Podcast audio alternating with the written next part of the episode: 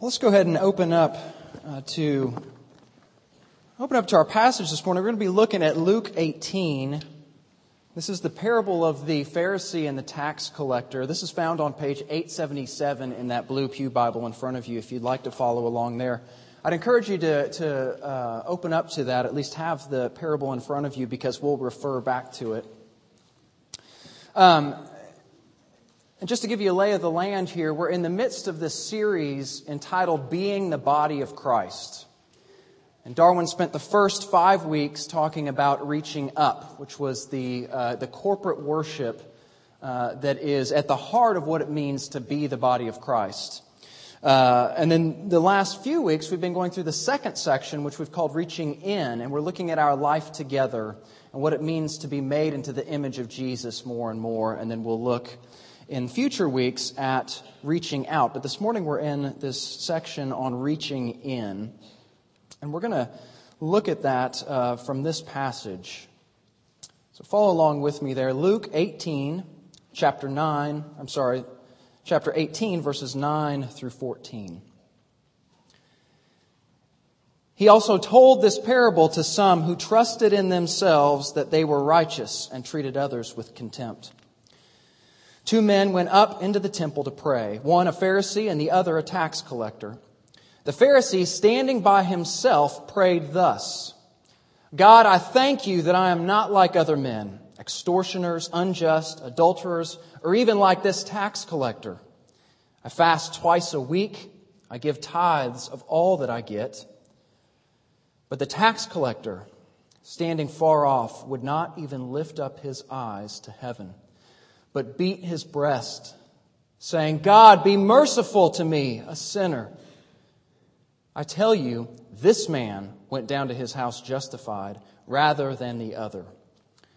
For everyone who exalts himself will be humbled, but the one who humbles himself will be exalted. The grass withers and the flower fades, but the word of our God stands forever.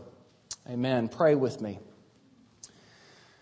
Father, I pray now that the words of my mouth and the meditations of all of our hearts together would be pleasing in your sight, O Lord, our rock and our Redeemer. Amen. Uh, one of my favorite terms from the last few years is the term humble brag. Some of you are going to be familiar with this, others uh, have just heard it for the first time. Humble brag, okay? Uh, this was created by a comedian named Harris Wittels, who's a Parks and Rec writer. It started as a Twitter account that was just a humble brag Twitter account, and then this guy did so well that he ended up writing a book that was entitled Humble Brag The Art of False Modesty. So, what is a humble brag? Okay, basic definition it is bragging or boasting that's cloaked in the language of humility. So basically, what you're doing is subtly telling everyone how awesome you are in 140 characters or less without actually having to tell them how awesome, in fact, you are. Um, here are some, uh, some samples for you. Here's one from a comedian. Being famous and having a fender bender is weird. You want to be upset, but the other driver's just thrilled and giddy that it's you. Here's another one, and this is on some honest talent. Wrote in my journal about the honesty of a broken heart. My words moved me. Strange feeling. Um, as you can imagine, workouts and exercise are prime material for humble bragging. Here's one. Can anyone recommend a CamelBak for running? Did 9.7 miles on Monday, and that was the limit of my running without, without a water bottle. And as with most things, Christians have their own version of this as well. And the key is to include the words humbled or blessed or grateful. Okay? Here are some. First band practice went well. Humbled by the Lord being able to take mediocre musicians and turn them into worship leaders. Hashtag grace. That wasn't from Jacob either, just so you know. And then one last one here. This is really good. I'll leave the name of this church out. So almost 24,000 people showed up to our service today. We're a quarter of the way to 100,000. So, I laugh at these, right? As well we should. until I think back to my RUF ministry updates, when I would go to supporters and to supporting churches and give an account for what was happening with RUF at Purdue. And then I realized I'm humble bragging. I'm doing the exact same thing. And here's how it worked.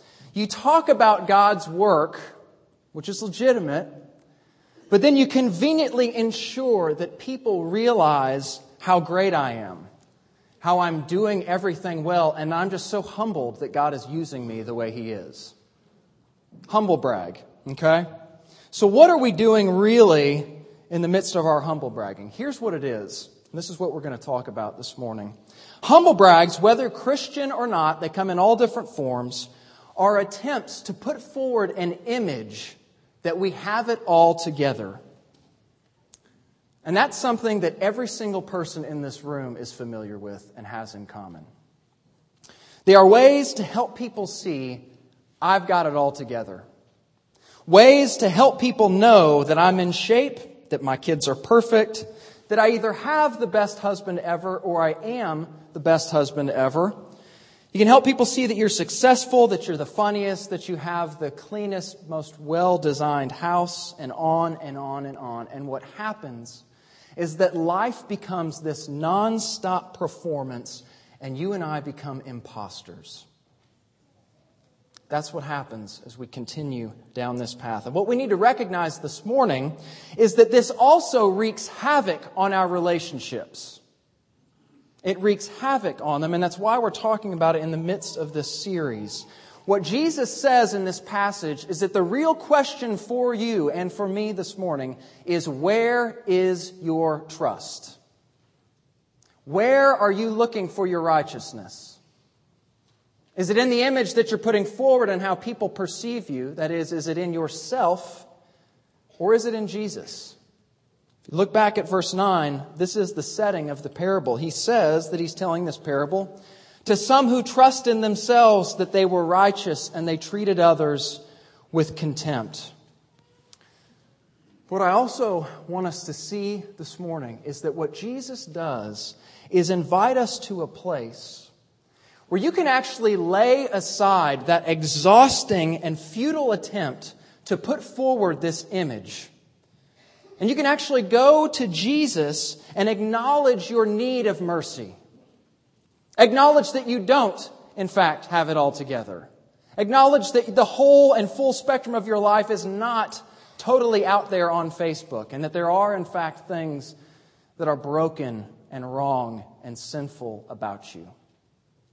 He invites you to that place, and He invites us to experience that freedom of putting our trust in Jesus rather than ourselves, and then to experience the glory of the depth of the relationships that can come from that.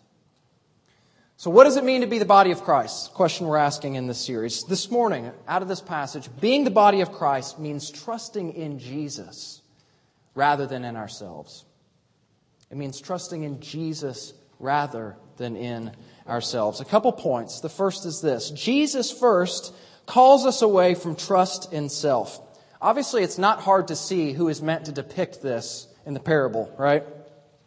This Pharisee reeks of self righteousness in a way that would have been really, really awkward to us, right? Um, what I want to point out from the beginning is that we need to be careful here. Because it's very, very easy, as those who are familiar with the Bible and with the New Testament in particular, to look at this Pharisee and go, what an idiot, right? Like, you're going to do that, pray this publicly this way? What we need to know is that if you and I had been there, we would have had the utmost respect for Pharisees. They were the religious leaders of the day. They were the most moral. They were the most devout. They were the ones who were closest to God. That's how we would have viewed them, not in sort of a scoffing, dismissive sort of way. And so you sort of need to think of like a Billy Graham or a Mother Teresa, somebody who, who's sort of the epitome of holiness. But notice what Jesus does here. He shows us what it looks like to trust in self through this Pharisee. So, what does it look like? It first looks like that you believe you have no need of God. So here's the setting. These two are walking up to the temple. and they're going to pray, and they're about to do this in a very public setting. There are other people all around here. And notice what he does. Verse 12. The Pharisee begins by pretty much praying his resume, right? He approaches God by listing his accomplishments. This is what I've done. And he, he goes above and beyond even the expectations of the law. He says he fasts twice a week. The only day on which fasting was required in the whole year was on the Day of Atonement. He's doing this twice a week. And it's probably the case that he views himself as fasting for the whole of Israel. He says he tithes on everything. Again, only, he was only required to actually tithe on his earnings. But he's going a step above and saying, I tithe on everything, even stuff that's been given to me that's already been tithed on once. I'm tithing on that as well. Bottom line, he's relating to God based on his accomplishments. He's looking to himself. He's trusting in himself. It's veiled and cloaked as thanking God for it, when in fact he's showing he has no need of God. His trust is in himself and he's boasting before God. Something else we need to keep in mind here. If we were to pull this Pharisee aside and say, hey, uh, this is kind of awkward what you're doing right here, um, are, are you self righteous? Are, are, you, are you trusting in yourself here? It kind of sounds like it. What do you think the Pharisee might say? Of course not. No, no. No, I, I completely am trusting God. He's the one who's enabling me to do these things. What's the point? The point is that self righteousness and self trust is deceptive. And it's horribly, horribly difficult to recognize in yourself. Here's what Eugene Peterson says about it he, he likens self righteousness to bad breath. Everyone else knows you have it except you, right? You're the only one who can't smell your bad breath. That's how self righteousness operates. It's running just beneath the surface all the time. And by definition, because you're boasting in yourself, you're unable to admit the weakness that self righteousness is. By definition, you can't do it. So you're blind to your own self righteousness. So here's, the, here's what we need to hear this morning about self righteousness. If we hear this parable and think, you know, this is really familiar to me, I know about self righteousness, I don't really need to hear this, then it's quite possible that you in particular need to hear this this morning. That you do need to examine the place where your trust is found right now. Is it in Jesus or is it in yourself? Because this is so difficult to recognize, I want to throw out a few different forms that this could take for us, because I think, uh, I don't think anybody in here is, is coming up and praying in such a public and ridiculous way like this. Doesn't mean we're not trusting in ourselves. Here are some ways it might take, the shape, uh, take shape in your life. It may be that, that your trust in yourself and your self righteousness looks like an unstoppable, compulsive busyness. Why busyness? Because your entire life is a performance and you can't stop because if you stop, then you might lose. Your performance will be undone. And so you continue, continue, continue to go. It's an unstoppable busyness. It may be that your trust in yourself looks like being riddled with anxiety over what people think about you.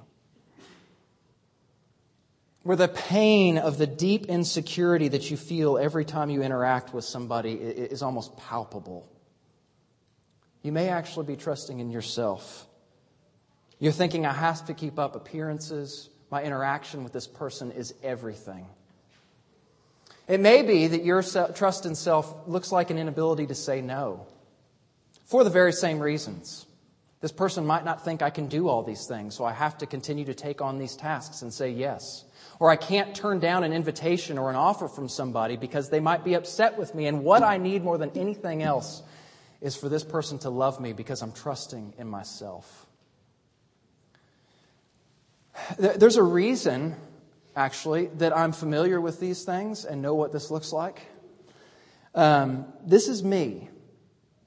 Uh, one year ago, I started seeing a counselor for my anxiety.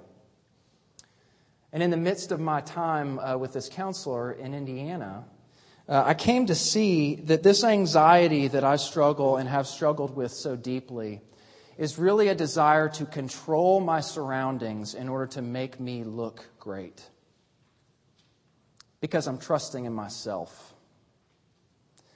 I tell you that because I didn't go to this counselor saying, ah, I'm self righteous and I think I need to talk about this. It was not on my radar as something that I was really dealing with, but that's exactly where my struggle lies. Is that it for you as well? Is your anxiety really a symptom of your trust in self? Is that why you can't say no? Is that why you're compulsively busy? Why is this so dangerous? It's dangerous because it puts you and me in the position of potentially missing Jesus. Over and over again in the Bible, the problem with the Pharisees is that they miss Jesus. They don't recognize him to be Messiah. They have no need of him.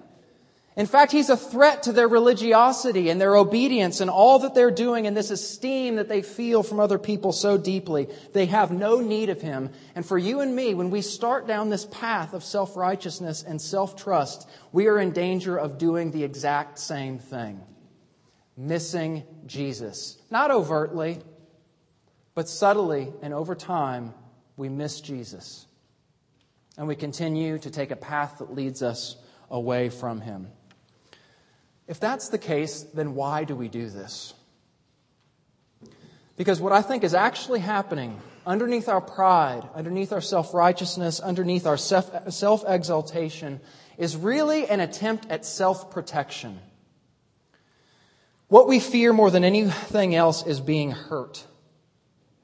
And so what we do is try to silence that incessant voice of our guilt and our shame and the way in which other people have hurt us by putting up this front of having everything together. Here's how this works. We think to ourselves, if I just do everything perfectly, then you can't reject or hurt me.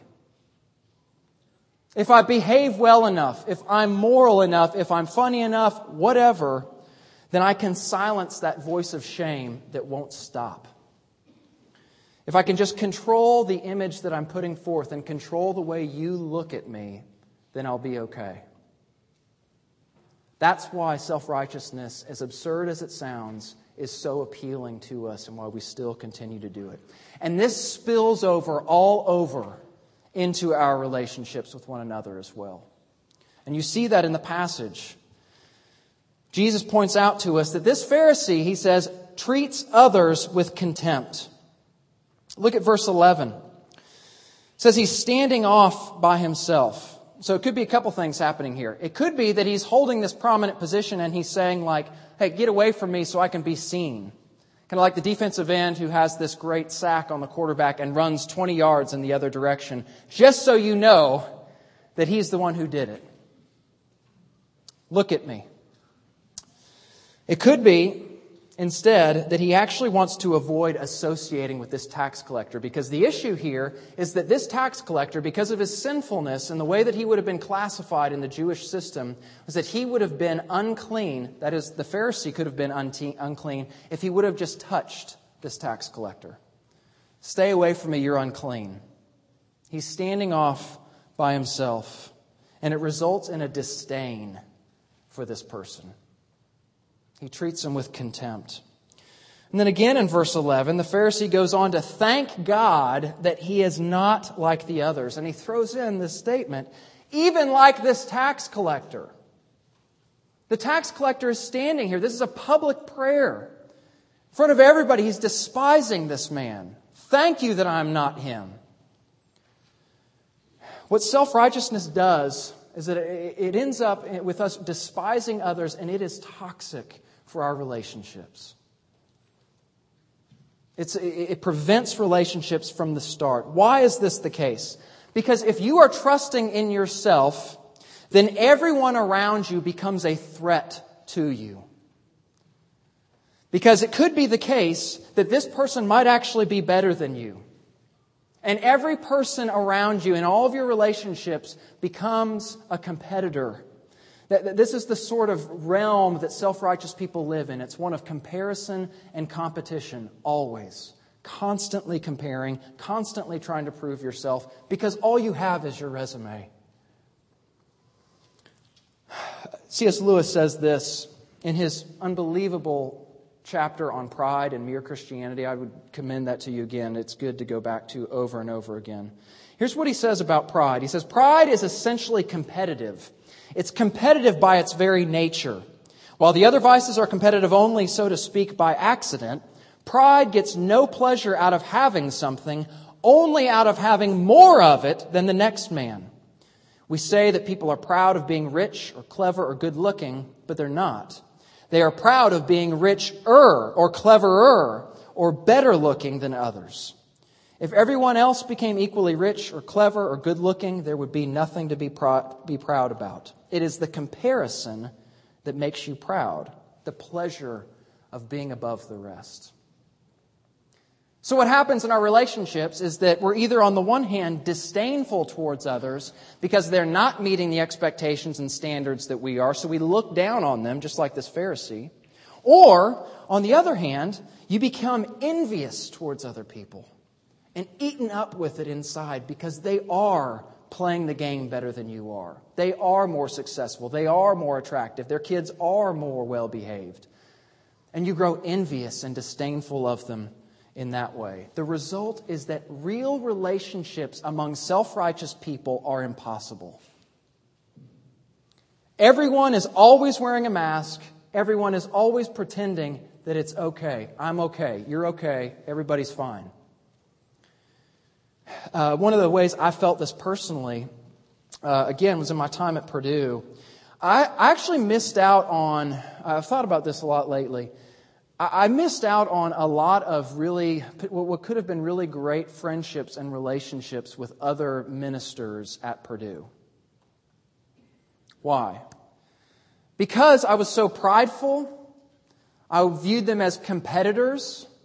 I wanted RUF to be bigger and better than everything else there. I was deeply insecure around them as well. And the result is that I never really made any good friends with these other brothers and sisters that were doing the exact same thing that I was there. Self righteousness ruins relationships. And what makes this harder, Darwin mentioned this earlier, is that it's so easy to look around and think that nobody else is struggling like you are. We live in this perpetual ignorance of how those around us are struggling. I mean, look at their marriage. They don't fight, do they?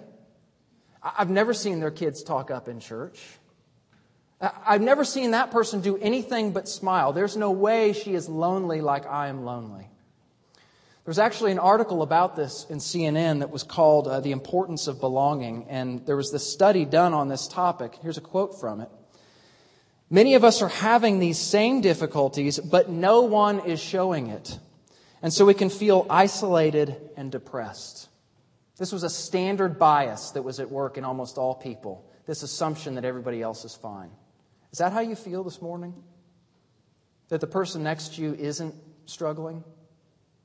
It's probably not true. What I want you to see, though, is that Jesus gives us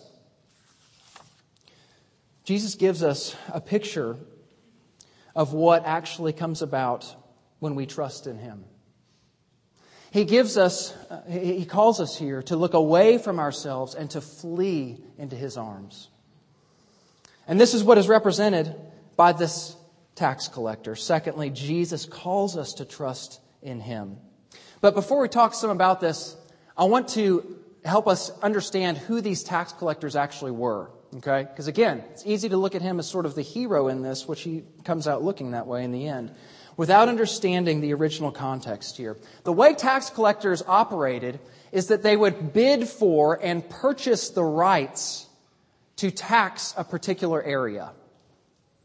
Corruption, maybe, right? You're purchasing the opportunity to tax these people and to take some off the top. Even worse than that, these, these tax collectors were working for the Romans, so they were viewed as traitors as well. That was the problem for these uh, for the, these tax collectors. And so they were notorious for their dishonesty. Here's what one commentator says about them.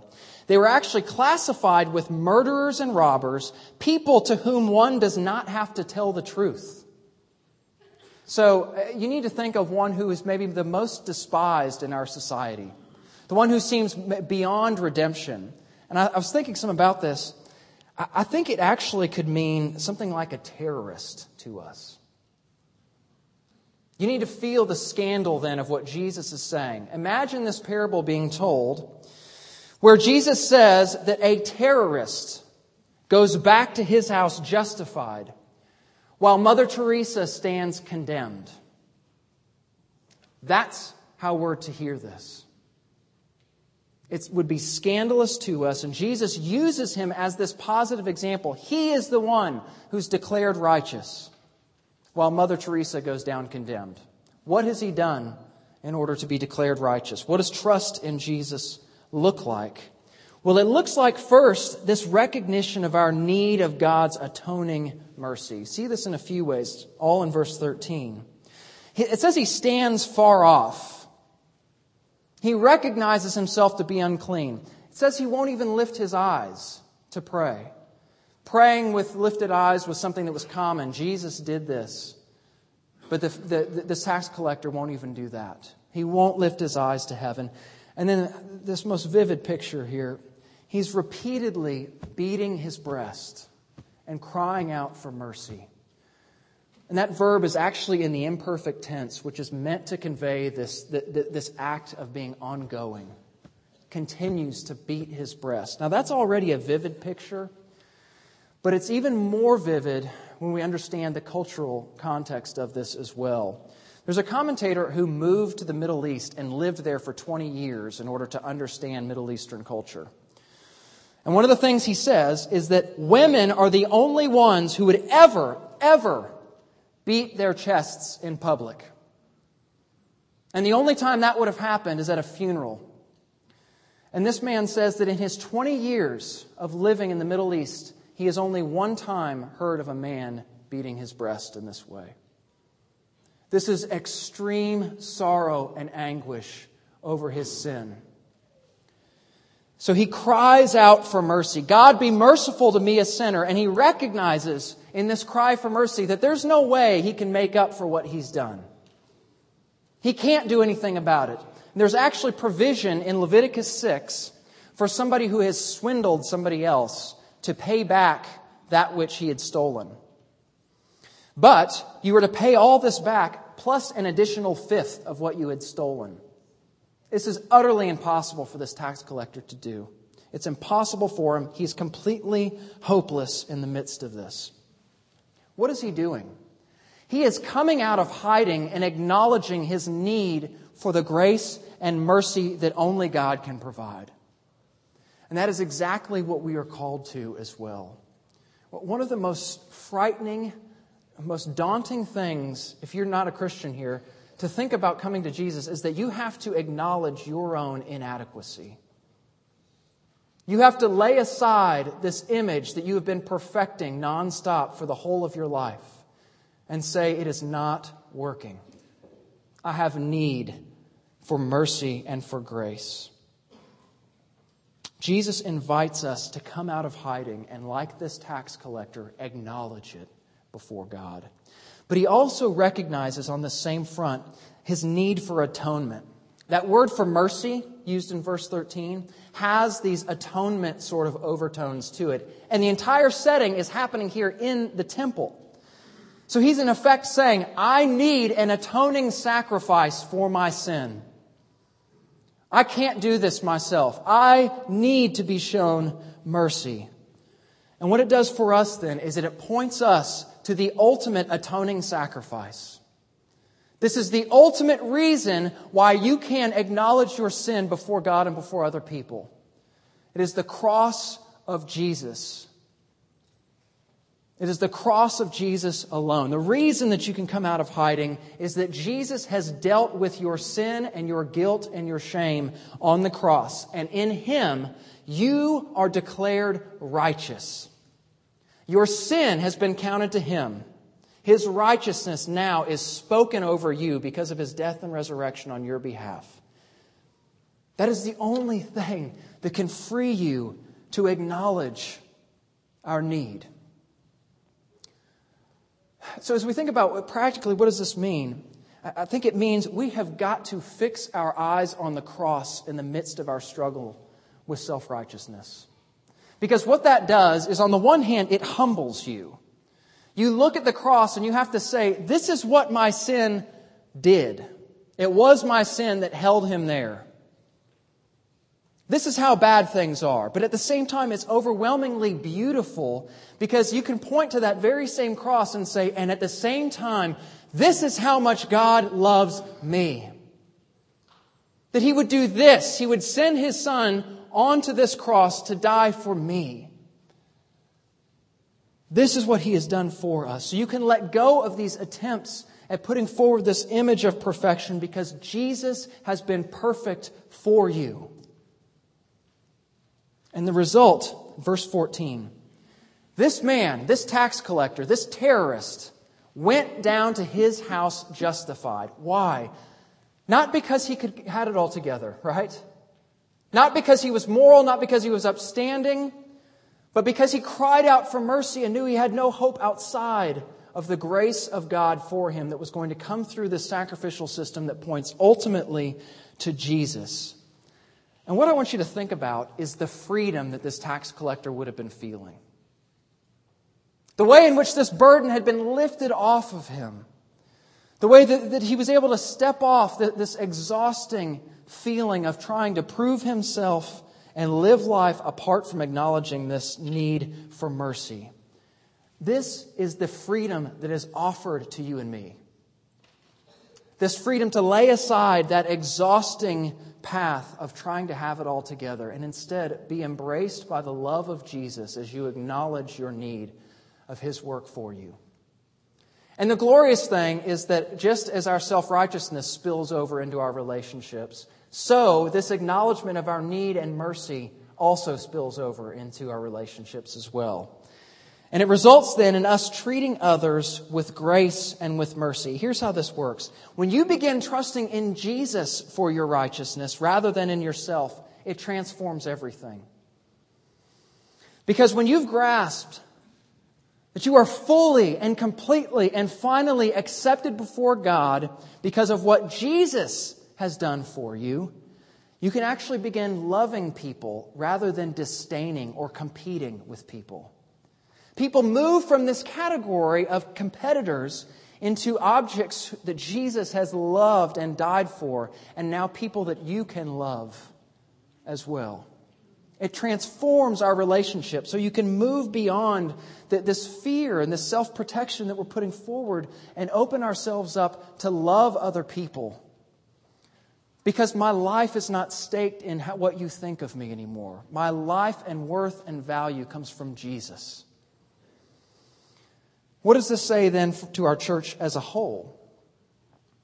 As we continue to move in this direction, I just want you to think about how incredible our life together could continue to grow and to be if we became a community that was actually open and honest about the fact that we are all struggling. Can you imagine the freedom of that? Sometimes one of the, the, the, times that we feel like we have to put forward an image more than any other time in the week might be between 10 and 11:15 on a Sunday morning. This parable opens up the possibility of us becoming a, a community that are open and honest with the ways in which we are so desperately in need of Jesus' grace and mercy. Think about what that might be for somebody coming into our church as well who is not yet a Christian. How refreshing that would be. This is what Jesus offers to us in this parable. Quote from Keller that summarizes it all. The gospel humbles us without deflating us. We're humbled, but at the same time, we recognize that Jesus loves us so deeply that he would die for us. But it also exalts us without inflating us, raises us up as the sons and daughters of the living God for whom Jesus has given his life, But at the same time, you acknowledge you're not here because you've done that yourself. You've done that because of the loving kindness of God our Father and the work of the Lord Jesus Christ. Jesus invites you this morning to turn away from the busyness, from the anxiety, from the attempts to put on this mask and put forward this image of perfection, and to instead acknowledge your need of mercy and grace. And he promises, you can look to the cross as a certainty of this. He promises to meet that need, to cover your shame, to forgive you for your guilt, and actually enable us to move into real relationships with one another. This is what Jesus offers in this parable. Let me pray for us to that end. Our Father, we thank you for the glory that you have revealed in this self giving, self sacrificial love on the cross. We thank you that it is this love that comes to us in the midst of our self trust, our self righteousness, our attempts to prove our worth and put forward an image of perfection, and that you break through all of those things in order to show us our true need of you, and even more gloriously, to meet that need. Father, move us in this direction. Help us to rest in this and enable us to, uh, to open ourselves to genuine relationships with one another because we know that we are united to your Son Jesus and He is the one in whom we have our identity and worth and value. Do that, we pray, for your glory and our good. Amen.